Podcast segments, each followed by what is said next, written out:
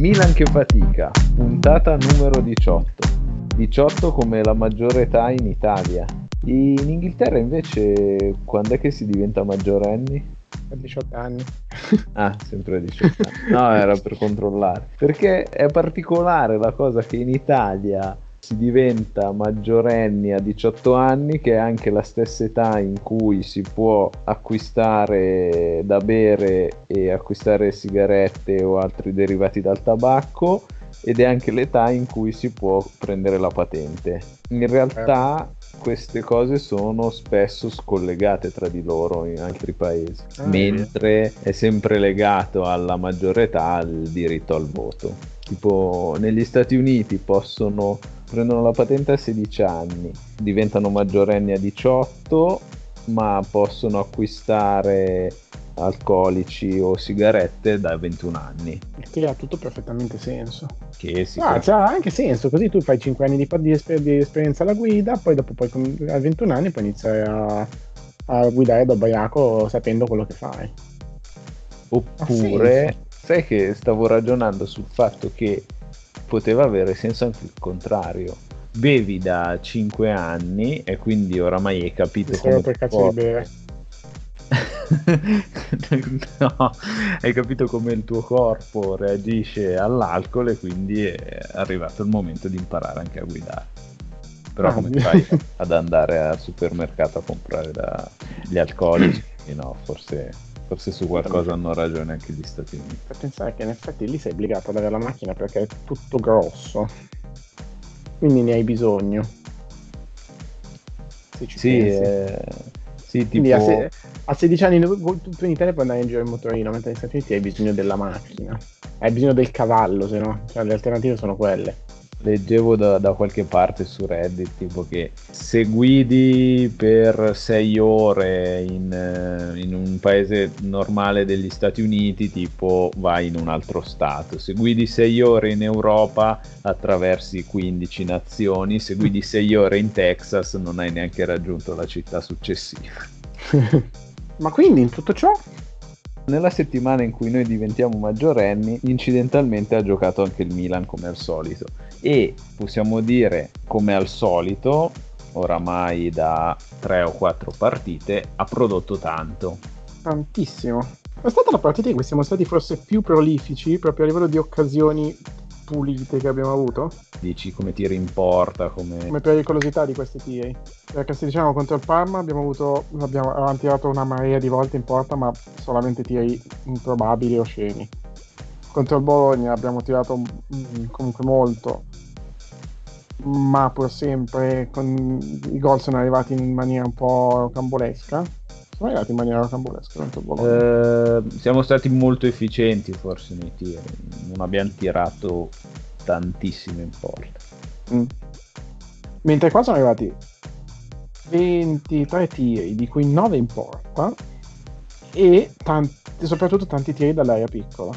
Abbiamo avuto tanti tiri dall'area piccola tante occasioni che mm, chiamiamola sfortuna chiamiamola imprecisione non ci hanno fatto arrivare al gol sì, perché non sempre gli expected goal eh, possono indicare mh, la pericolosità dei singoli tiri, o almeno la somma degli expected goal non sempre indica eh, appunto la pericolosità dei singoli tiri. In questa partita abbiamo avuto eh, almeno 4 se non 5 nitide occasioni da gol, i due pali di Leao, il tiro di Benasser la ribattuta di Bonaventura dopo la respinta di Pegolo sul tiro di Cialanoglu e eh, credo almeno un'occasione o consideriamo quella di Cialanoglu oppure mm, un, un, tiro di Paquetà. Sì, il tiro di, infatti il tiro di Paquetà anche quello. È un altro esempio di come a questo giro siamo riusciti a prenderci dei tiri puliti da molto vicino purtroppo non concretizzati c'era sì, un po' che c'era stato contro il Bologna, mi ricordo, ti avevo detto di Cialanoglu che si incartava in mezzo all'aria e poi tirava sulle gambe dei difensori. Guarda, l'abbiamo tirato sulle gambe dei difensori, ma non è andata bene in ogni caso. Ma sì, abbiamo visto come Paquetà mm, non ha proprio il, mm, il, senso del tempo, il senso dello stop per, uh, per guadagnarsi lo spazio per il tiro perché è vero come Cialanoglu, come fa spesso Cialanoglu, il primo controllo porta quasi il difensore a intervenire più facilmente rispetto a un tiro di prima o un controllo orientato in un altro modo. Delle tre emiliane, forse quello che temevo di più era il Sassuolo, per il gioco che esprime, per eh, la facilità con cui non si fa spaventare da avversari più forti, tenta sempre di mantenere un certo tipo di possesso palla, una certa intensità di gioco e per come riesce a trovare bene tutti gli interpreti e a sfruttare le caratteristiche che sono quelle del dribbling esasperate quasi nel caso di Jeremy Boga ma anche con Berardi e la connessione che hanno queste due ali con Caputo. In realtà in questa partita non abbiamo visto niente eh, di così particolare. Il Milan è riuscito a gestire bene sia la fase propositiva del Sassuolo lasciandolo sfogare in maniera mh, mm, più o meno controllata. Sono arrivate alcune occasioni da parte dei neroverdi, soprattutto all'inizio della partita. In un caso, ad esempio, Boga ha scartato due difensori, ha fatto vedere quello di cui è capace e si è però trovato la porta completamente chiusa da Donnarumma. In un altro caso un tiro da fuori di Traoré attorno al, all'85esimo ha impegnato Donnarumma in, in una parata un po' complicata per credo via, di una deviazione o per il giro che ah, solo, mi sa che aveva solo preso un giro non, c'era stata deviazione mentre non ricordo altre particolari occasioni del Sassuolo che in ogni caso ha tirato molto. 18 volte 6 in porta però tutte conclusioni poco delle taglie Comunque Boga, nonostante alla fine non abbia, non abbia fatto impazzire così, ha stabilito il record in questa giornata, che è stato il maggior numero di dribbling completati nel campionato italiano. In una sola partita? In una sola partita, sì. Credo, credo, sia il record, è riuscito a fare 11 dribbling. Madonna. Su un numero, su, sai anche quanti ne ha tentati? Ne ha tentati 13. Pazzesco, è veramente ah, impressionante riuscito 11, sì, è tentato 3. Sì, è impressionante comunque. Ti vogliamo parlare adesso di Boga, che è il giocatore che ci servirebbe esattamente a noi in questo momento per sbloccare l'attacco. Sì, abbiamo visto un po' sottotono sia Cialanoglu sia Suso, soprattutto Suso. Cialanoglu però anche lui è un po' in calo rispetto all'inizio della cura Pioli sempre abbastanza presente mm, durante tutta la partita, ma non è affidabile come finalizzatore o come aiuto nella finalizzazione. Manca, quello che ci manca in realtà, abbiamo detto, è qualcuno che la butti dentro. Piontek anche in questa partita non ha fatto male, anzi, però... Anche un'occasione buona, il colpo di testa è stato abbastanza interessante. Rispetto alle partite, a qualche partita fa, si è coordinato bene per colpire di testa, tipo contro la Lazio, contro il Napoli, contro la Juve, aveva sbagliato di quei colpi di testa molto più facili. Non ha ancora ritrovato la forma magica dell'anno scorso, eh. però sempre meglio dell'inizio di questa stagione. Comunque sì, te lo stavi dicendo Cialanoglu, non ha giocato male, è molto meno appariscente, cioè, all'inizio di appena arrivato Pioli sembrava mh, mm, molto appariscente con uh, il pazzesco gol che aveva fatto dopo un quarto d'ora con il Lecce e altre, anche la prima prestazione così molto um, spumeggiante. Sì, molto più presente. Mentre adesso è abbastanza costante, non fa nulla di eccezionale, è, è, è lì, Così come su Suso gli ho visto fare un passaggio in profondità che non, non vedevo da secoli. Verso Pionte. Verso Pionte, che sì, che anche lì aveva fatto una buona corsa, poi adesso non ricordo esattamente come è finita l'azione, ovviamente non è stata concretizzata. Però per il resto sì, poco. Uh, sta facendo ancora questa cosa dell'accentrarsi di più e dare un po'... Non è fisso sulla sua mattonella, lo è sì, comunque sì. un po', ma non quanto prima. Non è mobile come Cialanoglu, però è meno, è meno, fisso, cerca di svariare un po' e da quel punto di vista è sempre meglio dell'inizio di stagione. poi purtroppo sta producendo meno di quanto ci aveva aspettato nelle, sc- nelle scorse stagioni.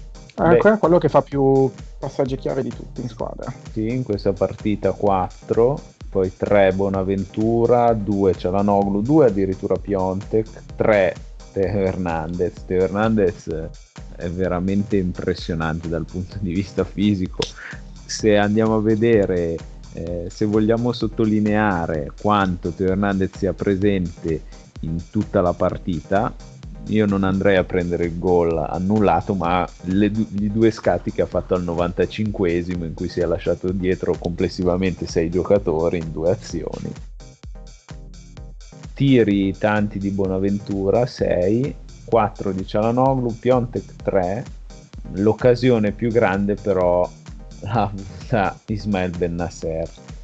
Bennasser sul finire del primo tempo in un contropiede scaturito da un errore del Sassuolo si ritrova fuori dall'area di rigore davanti a Pegolo che ha giocato tutta la partita a, a supporto della sua difesa che sta molto alta riesce a scartare Pegolo sul primo controllo ma non, non, calcia, non prova a calciare e lo fa solo quando oramai è in ritardo, di piatto, piano, il tiro... Gliela tirata, gliela tirata addosso più che altro. Sì, ma non, eh, non aveva neanche la forza di arrivare in porta quel pallone.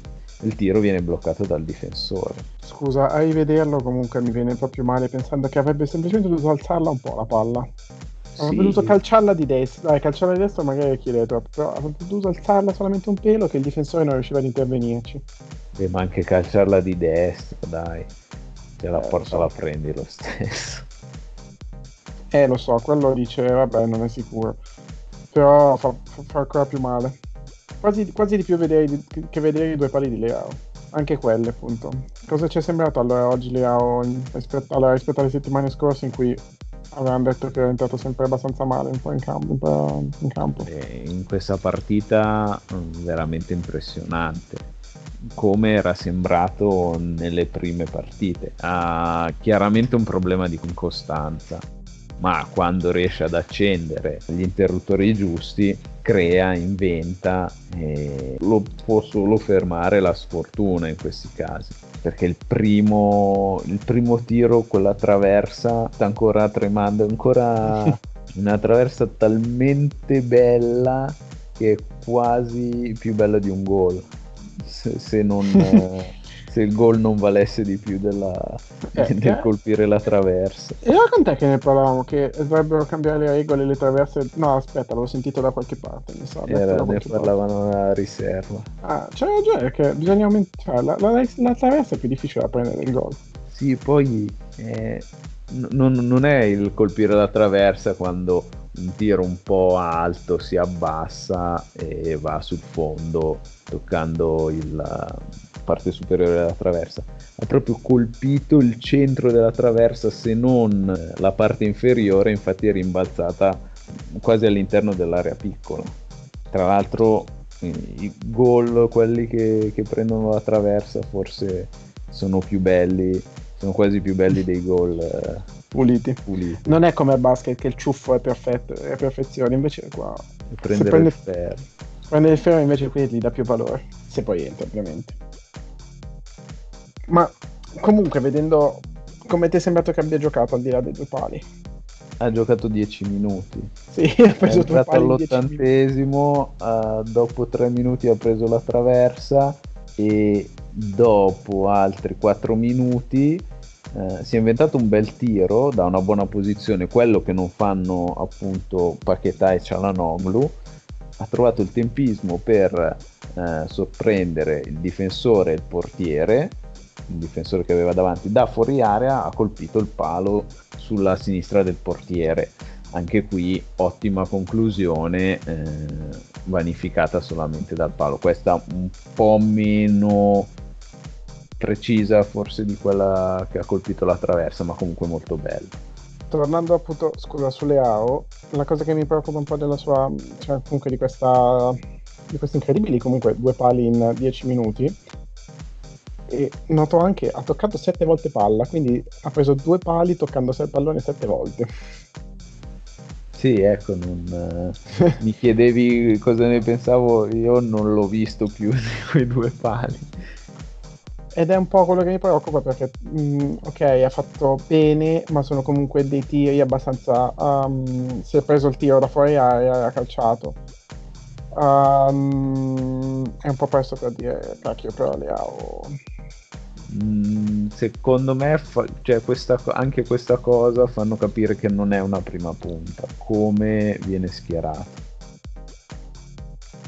Potrebbe essere una seconda punta in un 4-4-2 in, nel modulo che usiamo adesso sinceramente faccio un po' fatica a trovargli una collocazione e tutti parlano che dovrebbe fare il, il, terzo, dav- il terzo, davanti al posto di Cialanoglu perché Cialanoglu è il male assoluto.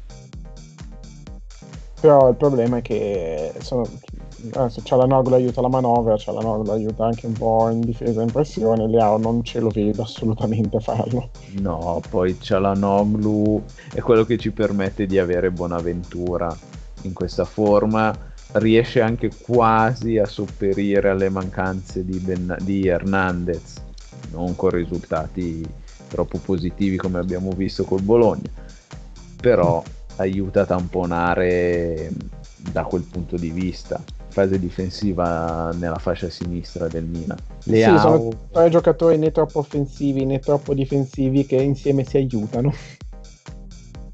Le, Leao si bilancerebbe un po'. Sì, Leao lo vedo più al posto di Suso in questo momento, però anche togliere Suso vuol dire reinventarsi tutta la catena di destra. Ecco, una cosa che abbiamo acquisito nelle ultime giornate è questa sicurezza nel gestire il pallone in davanti. Riusciamo abbastanza fluidamente a far circolare la palla nella tre quarti, no? Sì, e questo forse è anche il merito del fatto che stanno giocando con molti trequartisti, chiamiamoli così, non perché facciano i trequartisti, ma perché come tipo di, di piede. Mm. Tutti abbastanza bravi a consolidare il possesso, quindi appunto Bonaventura, cioè lo Suso, per cui aiutano alla, alla costruzione non bisogna appoggiarsi così tanto a Piontek, non si richiede compiti di costruzione, per niente che sì, che madonna che angoscia è stata la prima mezz'ora di partita che ho visto veramente tutte le volte che gli passavano il pallone se la stoppava a due metri di distanza. Poi vabbè sempre grande fisicità grande tutto grande corsa eccetera. Ma ha iniziato, aveva iniziato la partita veramente non controllando un pallone. E comunque dicevo uh, la presenza di tutti questi eh, giocatori ci aiuta magari ad avere la manovra che stiamo avendo mh, mm, da tre giornate a questa anche di più da qualche giornata a questa parte a togliere uno di loro rischia un po' di eh, rompere questo um, equilibrio. Certo, forse bisogna anche usare qualcosa per cercare di fare gol però poi. Però... Mm, allora, prendo due spunti da quello che stai dicendo. Intanto volevo sottolineare come la manovra è quella che ci ha permesso di contrastare il gioco del Sassuolo. Accettavamo il possesso palla un po' ricercato del Sassuolo, ma siamo stati capaci in più occasioni di ribaltare questo possesso palla sempre nello stesso modo, cioè eh, riguadagnando palla dalla nostra area piano piano con una manovra molto costruita in, una, in un'occasione particolare in cui che si ha tirato solo davanti a Pegolo e poi il, è stato fermato per fuorigioco di Cialanoglu quell'azione partita mm. proprio da Cialanoglu sulla sinistra dell'area, ha fatto tutto il giro, a, è ritornata anche la palla è ritornata anche nella nostra difesa. E poi è stato appunto trovato che sì da Suso credo davanti al portiere lì che si sia mangiato un gol già fatto però è stato annullato perché Cialanoglu era davanti al portiere in fuorigioco il secondo spunto è il fatto che ci manca qualcuno che concluda in porta. In questa partita è mancato sì però abbiamo detto abbiamo colpito due pali e ci è stato annullato un gol e soprattutto mh, mm, mi spiace dirlo perché boh, sembra sempre che eh, quando si parla di eh, queste cose ci si appelli a mm, ingiustizie o, o complotti, eh, c'è stato annullato un gol e allo stesso tempo non c'è stato assegnato un rigore. Ah. Considero le due cose collegate perché sono molto simili tra di loro, nel senso non dico che sia sbagliato annullare quel gol per il tocco di mano che analizzando l'azione effettivamente può sembrare che faccia che sì, è il fatto di annullare quel tipo di gol per un fallo del genere e non eh, analizzare al VAR il rigore di poco successivo che ci sarebbe potuto eh, essere assegnato. Questo, come ti dicevo prima, secondo me è perché l'arbitro ci ha visto un fallo in attacco e credo che da regolamento se tu vedi un fallo in attacco, i falli in attacco non vadano riguardati cioè non sei... Ah, ok, sì. Non, non, è che vai ad invertire, la, la, mm, cioè lui dice se è una possibile rigore vado a vederlo al VAR. Eh, giuridicamente sta... non è un errore, cioè lui dice è fallo in attacco, quindi non è un errore. Non sono tenuto ad andarlo a rivedere, per cui non lo vado a rivedere. Certo. Perché il, mm, fallo, sia... il fallo di mano è successivo a questo fallo. Esatto non dico che sia corretta l'interpretazione che ne ha fatto, però immagino che sia questa la logica che ci può essere dietro al fatto che non sia andato, non sia stato rivisto. Quasi al limite dell'assurdo eh, il fallo appunto fischiato a, a che sì, direi che è più comodo vestire i giocatori di una tuta di quelle che usano per la motion capture nei, nei, film, in modo che da sapere esattamente dove viene toccato il giocatore ci risparmia ore e ore al bar ad analizzare la scena. Perché... Ma sai, ti dirò, allora ho scoperto una cosa interessantissima tipo la settimana scorsa, che in pratica negli anni 50 negli Stati Uniti sponsorizzavano i prodotti a base di plutonio, cioè tipo mm, per lavare i piatti oppure i vestiti a base di coso per, per, perché per, non lo so, non mi ricordo esattamente i dettagli, però tipo avevano delle proprietà un po' mm, non magiche ma quasi. Potrebbero fare la stessa cosa, tu metti un po' di qualche sostanza po' radioattiva nel pallone, così poi ti lascia una traccia sul corpo. Se ti ha toccato il braccio, basta andare con un. come si chiama il, il, il coso che misura la radioattività? Uno spe- spettrografo, sensore Geiger. Ecco, quello, quello. E basta fare così. Risolverebbe i problemi di tutti. tipo il, il, segno sulla terra rossa di dove, di dove, è caduta la pallina. Esatto, oppure cospargi i giocatori di terra rossa. Anche quella mi piace, preferisco quella, sono bello. Almeno possono sopravvivere alla carriera da calciatore. nel calcio. O esatto, oppure fai tipo la, la, le maniche, le fai tutte belle nere, tutte le braccia, sei obbligato ad avere le braccia completamente nere che lasciano segni sul pallone. Oh, guarda che. A volte la tecnologia non è l'unica soluzione. Un'altra cosa che è successa questa settimana, in particolare ieri, è stata la presentazione da parte della Lega Serie A di cosa fare in concreto per la campagna antirazzismo che è nell'aria da qualche settimana. Oltre ad aver scelto un rappresentante tra i calciatori di ogni squadra per questa squadra antirazzismo, e anche qui non, non ho trovato i criteri, quindi non, non giudico. Eh, saranno sta- scusa, adesso saranno stati a, volont- a, a, a volontari, tipo chi lo vuole fare? No.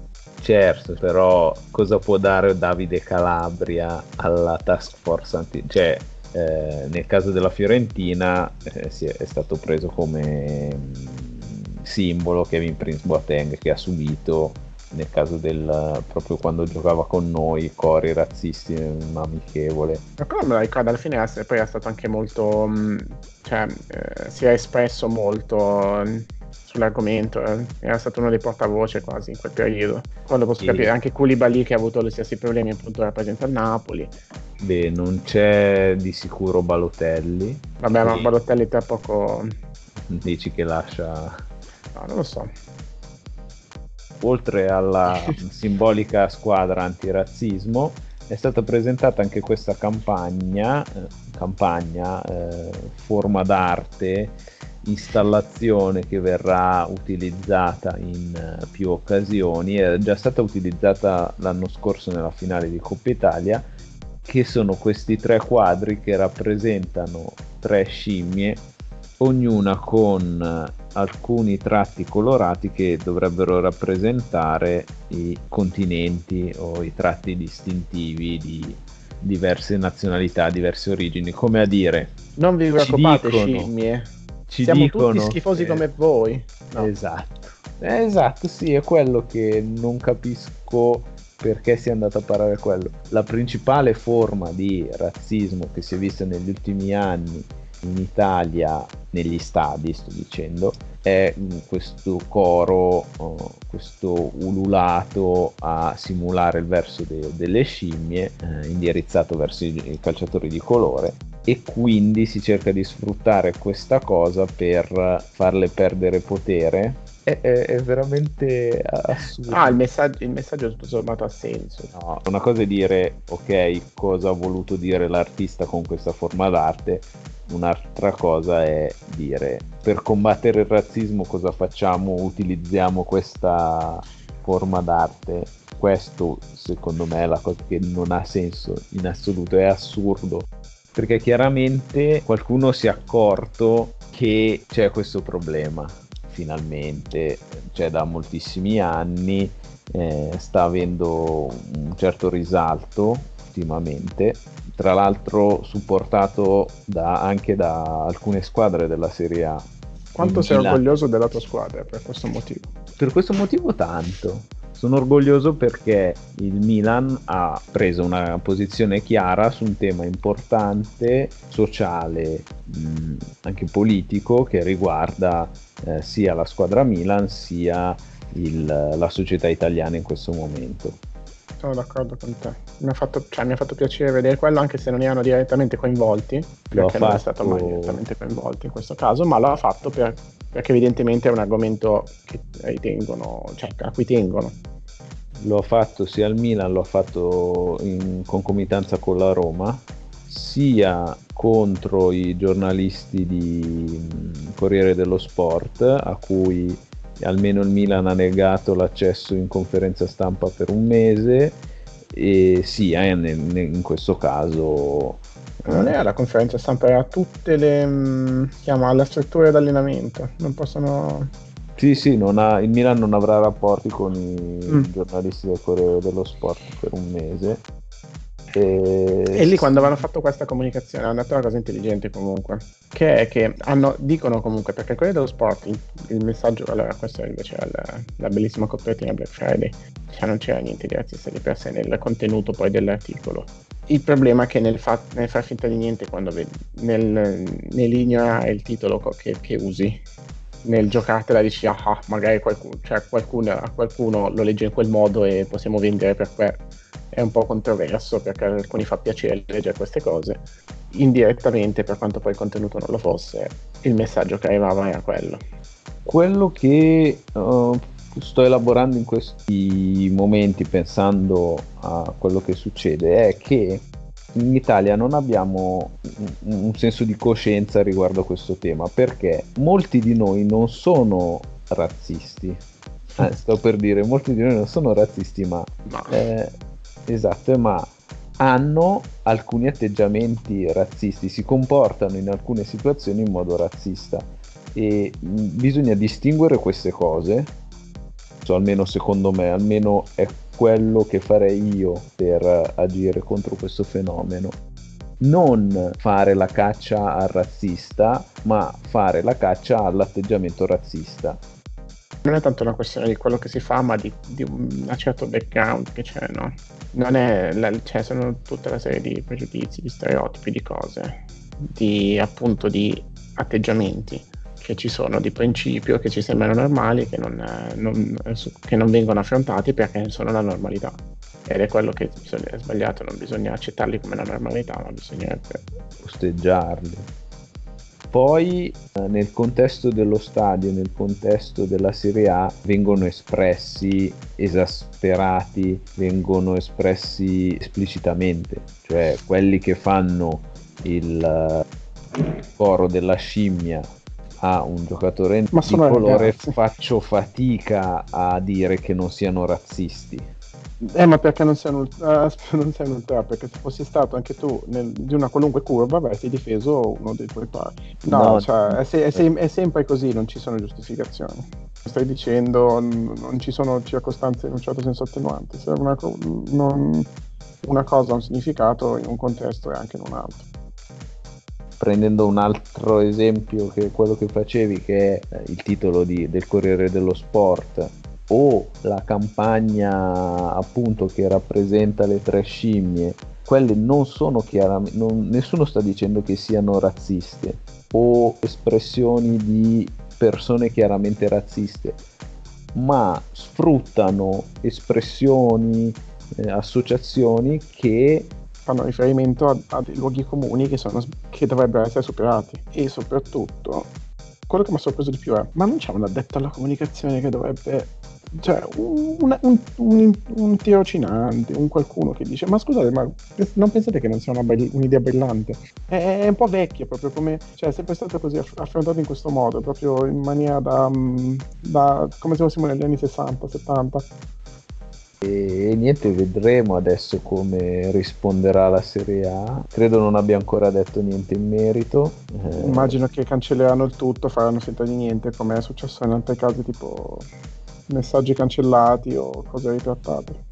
Ecco, eh, adesso che mi hai fatto venire in mente anche oltre al fatto di non capire che il titolo Black Friday faccia allusioni a un immaginario in cui le persone con un colore della pelle più scuro del nostro possano essere messe in vendita, possano essere schiavizzate, possano valere solo per eh, il loro valore appunto di mercato. Zazzaroni, il direttore de- del Corriere dello Sport, dopo aver approvato approvato questa prima pagina e dopo essersi attirato molte critiche da parte e dei diretti interessati e di Milan e Roma e di buona parte degli altri giornalisti, non ha ritrattato quello che ha detto. Avrebbe potuto semplicemente dire me ne rendo conto, il mio atteggiamento è stato sbagliato, me l'avete fatto capire tutti quanti, ne prendo atto, no, non sono mai stato razzista, ma quello che ho fatto lo era, me ne sono reso conto, adesso basta, chiedo scusa. No. Eh, ma devi, devi, rendertene conto, perché invece... No, vabbè, quello poi è il tipo di personaggio che è così un po'... No, dopo... Cioè, dopo aver fatto questo titolo ha detto no, ma come, come, potete accusarmi di essere razzista? Guardate, io ho tanti amici neri e praticamente ha elencato altri titoli del Corriere dello Sport in cui venivano accusate alcune tifoserie di essere razziste, quindi, quindi in questo modo si è lavato la coscienza. È quello che mi, che mi ha dato quasi ancora più fastidio del, di quel titolo. È sempre quello il discorso del non, non volersi, cioè non, non, capire il problema.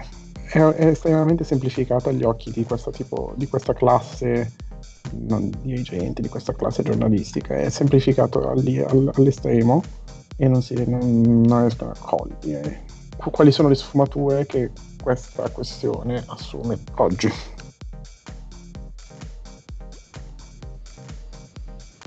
Per tornare ad argomenti più leggeri, andiamo sul mercato perché sono solamente due gli argomenti di conversazione ultimamente per Milanista.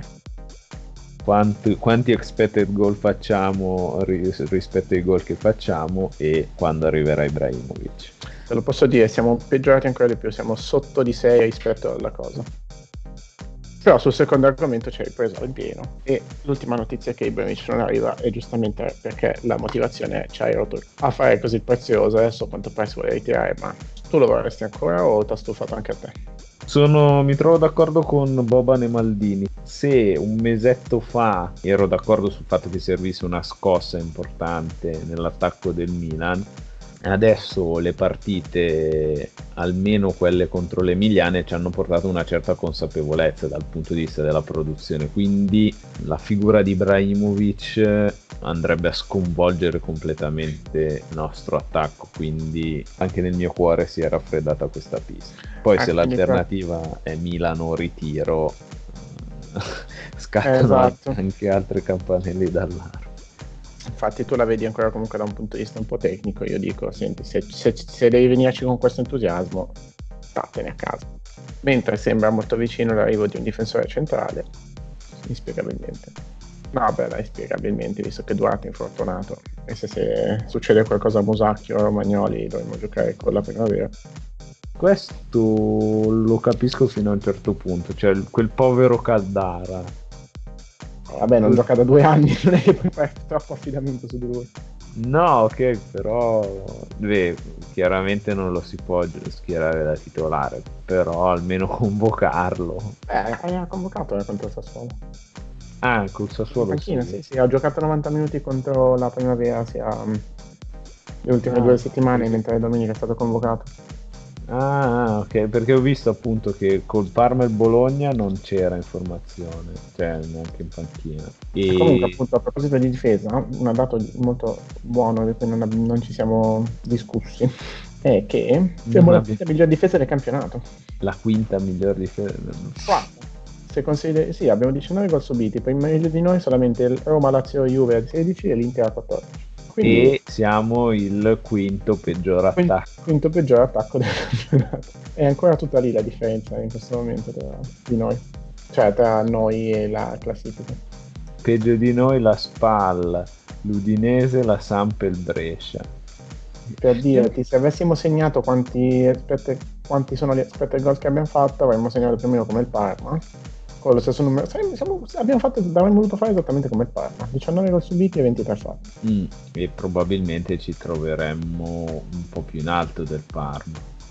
Possibile, perché almeno questa avremmo portato due punti in più, quella con Lecce avremmo portato due punti in più. La difesa sta andando veramente bene, sì. Anche i due passi falsi col Bologna comunque sono stati appunto errori di e l'altra cosa è che cazzo comunque abbiamo vinto contro Bologna e Parma che poi sono andate a pareggiare e a mettere in difficoltà le squadre. Bologna ha battuto l'Atalanta che comunque è un risultato più che rispettabile. Il Parma ha battuto il Napoli fuori ah. casa. Napoli di Gattuso. Vabbè l'esordio di Gattuso non è mai fortunato quanto se non, se non ricordi mai. Sì, però almeno con il Benevento in quella partita era successo di tutto, cioè era stato espulso Romagnoli un po' a caso, aveva segnato all'ultimo minuto il, il, il portiere. portiere. Ah, vabbè, però comunque la prima, cioè, non, non, è ancora il Napoli di Gattuso. No, certo, però il, Nap- cioè, il Parma nei primi minuti avrebbe potuto segnare 4 gol al Napoli so, per dare, per dare ancora più valore alla nostra, alla nostra prestazione. La nostra vittoria col Parma, esatto.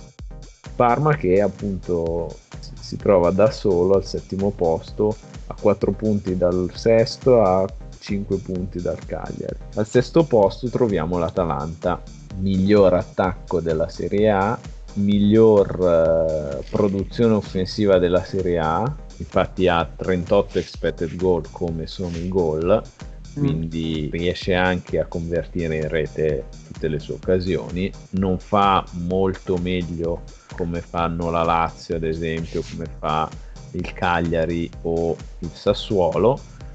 Cagliari, scusa, sto godendo un sacco che il Cagliari ha, ha, pagato la sua stessa moneta, ha fatto gol al 92esimo, ma ne ha subiti altri due negli altri 7 minuti di recupero. Sì. È stato pazzesco. No, beh, aveva segnato all'ottavo minuto. Ah, non aveva segnato al 92esimo? No, no. Allora, che cazzo ho visto? Tabellino. no, era in vantaggio dall'ottavo minuto e la Lazio ha pareggiato al 92esimo e vinto al 99esimo con una partita che aveva 7 minuti di recupero. Ah, va bene, ottimo così. Mi, va, mi sta bene. E l'Atalanta è la nostra prossima avversaria, è quasi impietoso il confronto tra i due attacchi. E Ma... tra l'altro ci arriviamo senza il nostro miglior giocatore offensivo. Ah, è vero. Volevo parlare anche di questo in questa puntata, di come abbiamo il cartellino facile. Siamo la squadra più aggressiva, almeno eh, valutando perché... dai cartellini rossi e gialli. Allora, il cartellino rossi inizio stagione erano nervosismo e amichette varie. Mentre adesso sono più chi è che viene ammonito sempre? Bennassera, Hernandez e Paquetà. Sì, che sono errori di posizione. Hernandez perché si deve recuperare tutto il campo e quindi è sempre dietro, sono falli tipo tattici, eccetera, Paquetà perché è un po' scemo. Sì, Paquetà ha fatto Bene a sé anche per, per questioni di posizione che si ritrova molte volte a dover inseguire e fa fallo tattico. Sono stati ammoniti Musacchio e che sì per proteste, eh, questo, quelli sono veramente ammonizioni stupide che andiamo a prendere. Abbiamo un capitano che è Romagnoli, fate parlare solo lui. E tanto viene ammonito pure lui. E vabbè, però almeno è solo lui. No, forse no. Forse non tanto bene, però...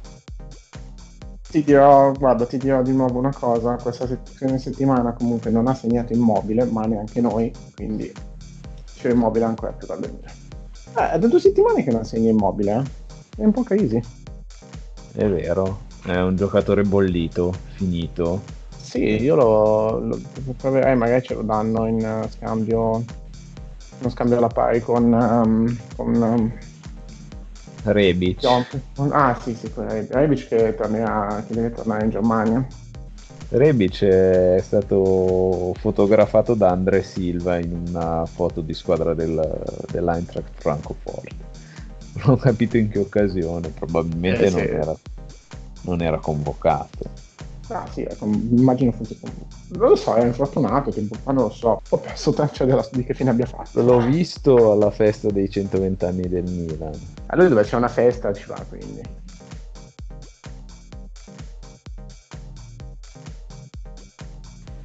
Augurandoci che la rappresentativa antirazzismo vinca contro la rappresentativa razzismo. Aspetta, aspetta, aspetta, chi l'allena? Chi l'allena? La rappresentativa antirazzismo. Carlo Mazzone dalla, dalla, che ci guarda dall'alto, perché mi sembra eh. perfetto. È ancora no, vivo, lo so. credo, Carlo Mazzone. Ah no, Mazzone è morto. no, povero Carlo Mazzone. Hai ragione, eh. Ancelotti, uomo di mondo di sicuro non Allegri o, o Conte o Sarri. Che non mi so sembra. che la squadra. No, l'altra squadra sa chi l'allena. Chi l'allena? Il Canio. No, ma Di Canio è, è solo un nostalgico fascista, ammiratore del Duce e razzista, non è un, uh, giornalista di Sky. Va bene, augurandoci che questa vittoria quindi del bene contro le forze del male, con doppietta di Calabria su cross di D'Ambrosio. Di D'Ambrosio. Ci salutiamo. Salutiamo e ci risentiamo dopo uh, Atalanta-Milan. Vera prova di forza. Con una diretta avversaria per il quarto posto. Madonna, siamo ancora in lizza per il quarto posto. Che bello. per il quarto posto. Dai, buonanotte Davide. Bella. Ciao. Ciao ciao.